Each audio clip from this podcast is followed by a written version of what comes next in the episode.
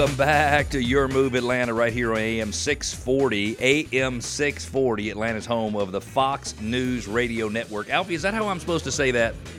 Yeah, I believe there's a 640 WGST, the new home for Fox News. No, no WGST anymore. Just- AM 640. Oh, really? Okay. Home to Atlanta's Fox News. Is that it? Yeah, that sounds right. AM 640, home to Atlanta's Fox News. My name is Cleve Gaddis. In addition to being the host of this show, I'm a full time real estate broker and agent with a team full of agents helping buyers, sellers, investors, and landlords make the best decisions whenever Yeah. possible all throughout Metro Atlanta. I'm joined in the studio by my man Alfred. Yeah, playing playing some Elvis who for you, just buddy. keeps on coming back. Thank you. That's a good song. I love that song. Little less conversation. Yes, I like that song. This segment, Alfie, Yeah. is brought to the listeners by John Birchfield and Brand Mortgage. Thanks, John. John, eh, that's exactly right. Thanks, buddy. John is our preferred mortgage provider. And uh, he has the heart of a teacher. He is all about guiding people step by step through the process so they can make the best decisions along the way. If you're listening and you're worried about the process of applying for a mortgage or possibly being rejected for a mortgage, which is exactly how I felt, Alfie, when I was 21, 23 years old applying for my first mortgage. I thought to myself, if these people knew me any better, they Wow. dang sure wouldn't approve me for a mortgage. Well, you don't have to worry about it with John because he has a heart of a teacher. John can be reached by calling 678 226 7887 678 226 7887. I am very pleased, Alfie, to announce our next guest. We have Scott Murphy of DS Murphy and Associates on the phone with us. And Scott, you're always a wealth of information. Thanks for going out of your way and giving your time to join us on the show today.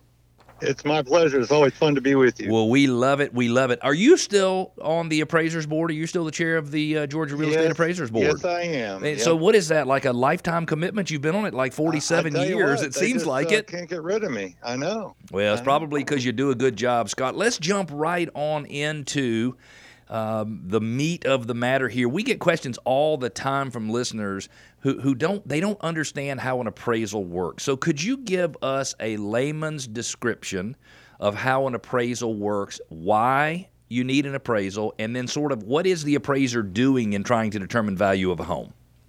Sure. An appraisal is an unbiased estimate of market value. So our job is to put ourselves in the shoes of a typical buyer Right. and um, you know look for other properties in the area and use them as what we call comparables, make adjustments back and forth, and Okay. try to arrive at what the current market value is. Okay. And why are are I mean, I think I know the answer, but why are appraisals typically done? Are are 90 or 95% done to help a bank understand the value of the property? Exactly. The bank's looking to make sure their collateral is, is sound before they make the loan.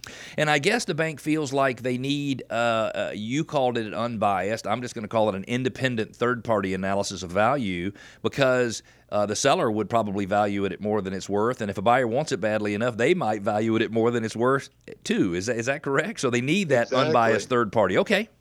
Yeah. Interesting, interesting. So when when you're comparing properties, I would assume you're looking for properties that are as similar to the subject property as possible. Correct. There's one one common error that many uh, folks make is they they look at every sale in the subdivision as if it were a comparable, and it's not. There could be 15 sales, and maybe only three of them are truly comparable. So very, they- it's, it's so interesting that you say that, and I, I, I apologize for interrupting, but there is a subdivision in Johns Creek. It was developed over like a 25 year period. I don't want to mention the name of it, but it has a old old section, a medium old section, and a new section.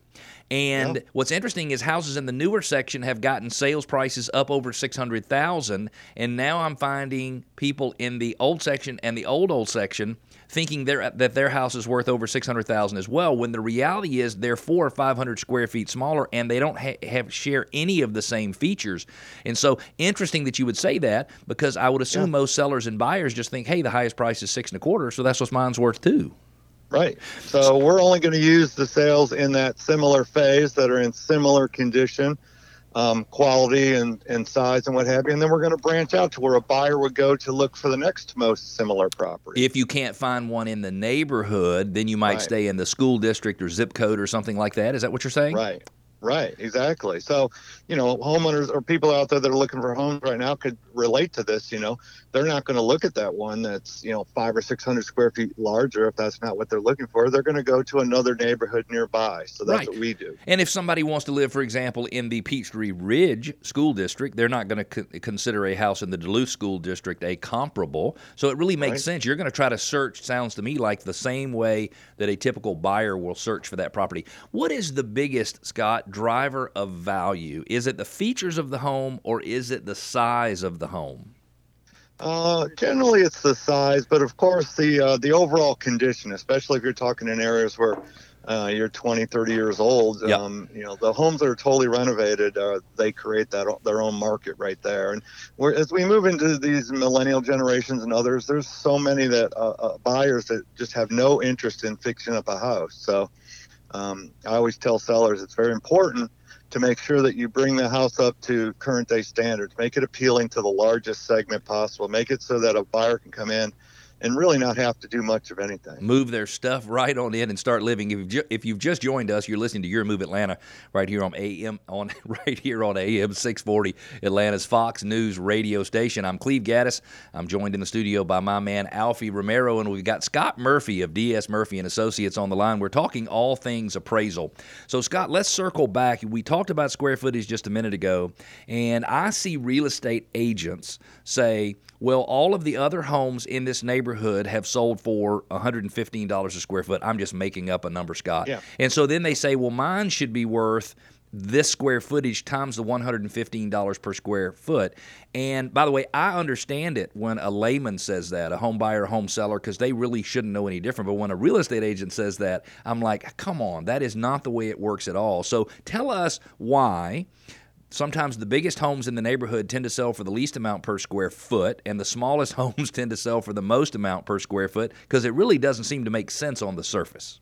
It doesn't. And it's a term that we do not use at all in the appraisal process, particularly here in the Atlanta market where we've got basements. Because the term price per square foot is your sales price divided by your above grade gross living area. So, um, you know, you get into economies of scale. When you get Yep. larger homes, they're going to sell a little bit less per square foot. But Right. one home might have a pool and the other doesn't. That's going to drive that sales price way up and make it look like it's a higher price per square foot. So, Interesting. So I never thought about that. And then you could also have a fully finished basement, and so you might have an extra 1,500 square feet in the basement that doesn't really show up. It's not reflected at all in the price per square foot. Right, because we separate out above grade and below grade Yep. separately. We compare apples to apples, so we never roll them together. Let's move to the next subject. Thank you. You're always so helpful, Scott. So we find um, we found two years ago that the appraised values, the values of the property as identified by an appraiser, were coming in a little short of what the buyers and sellers thought the right value for the property was. Is that a problem that's still common in today's market, or is that starting to kind of settle down and, and, and the issues being alleviated somewhat? It has settled down, and appraisal is somewhat of a lagging indicator because we have to use properties that have sold. Yeah, you can't Buyers use just sellers- listings. Ah, you can't Right. use just a listing. Okay. You can't use a listing because somebody could ask whatever they want. Now, that's not to say we don't look at those. Right. Um, they kind of give us an indication which direction the market's going.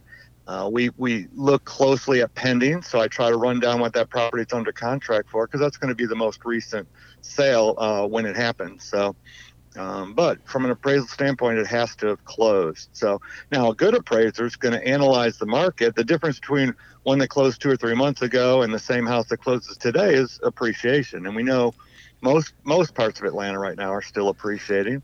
And so the appraiser needs to go back in, analyze that, and add for that appreciation. And Make a make a little the reasons- adjustment. So that's interesting. So Yeah. if it sold six months ago, I, I- know that's a bad example because it's out of a 90 Mm-hmm. day window, but it might very well sell for more today. Hey Scott, we always appreciate you, having you on as a guest. Will you come back on sometime in the next couple months I and talk more love to. appraisals?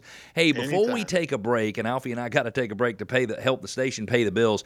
I want to mention if you're in Metro Atlanta and you're looking to buy a home in today's market, buy it through a brokerage that puts their money where their mouth is. We we offer at Gaddis Partners Remax Center what's called a sure home buying system. And it says, Alfie, and you're not going to believe this, if you buy a home through us and you're not happy with that home for any reason in the first 90 days, we will sell it for you for free. To get more information, go to yourmoveatlanta.com, Y O U R M O V E Atlanta.com. Alfie and I are going to take a quick break, but we'll be back, I promise.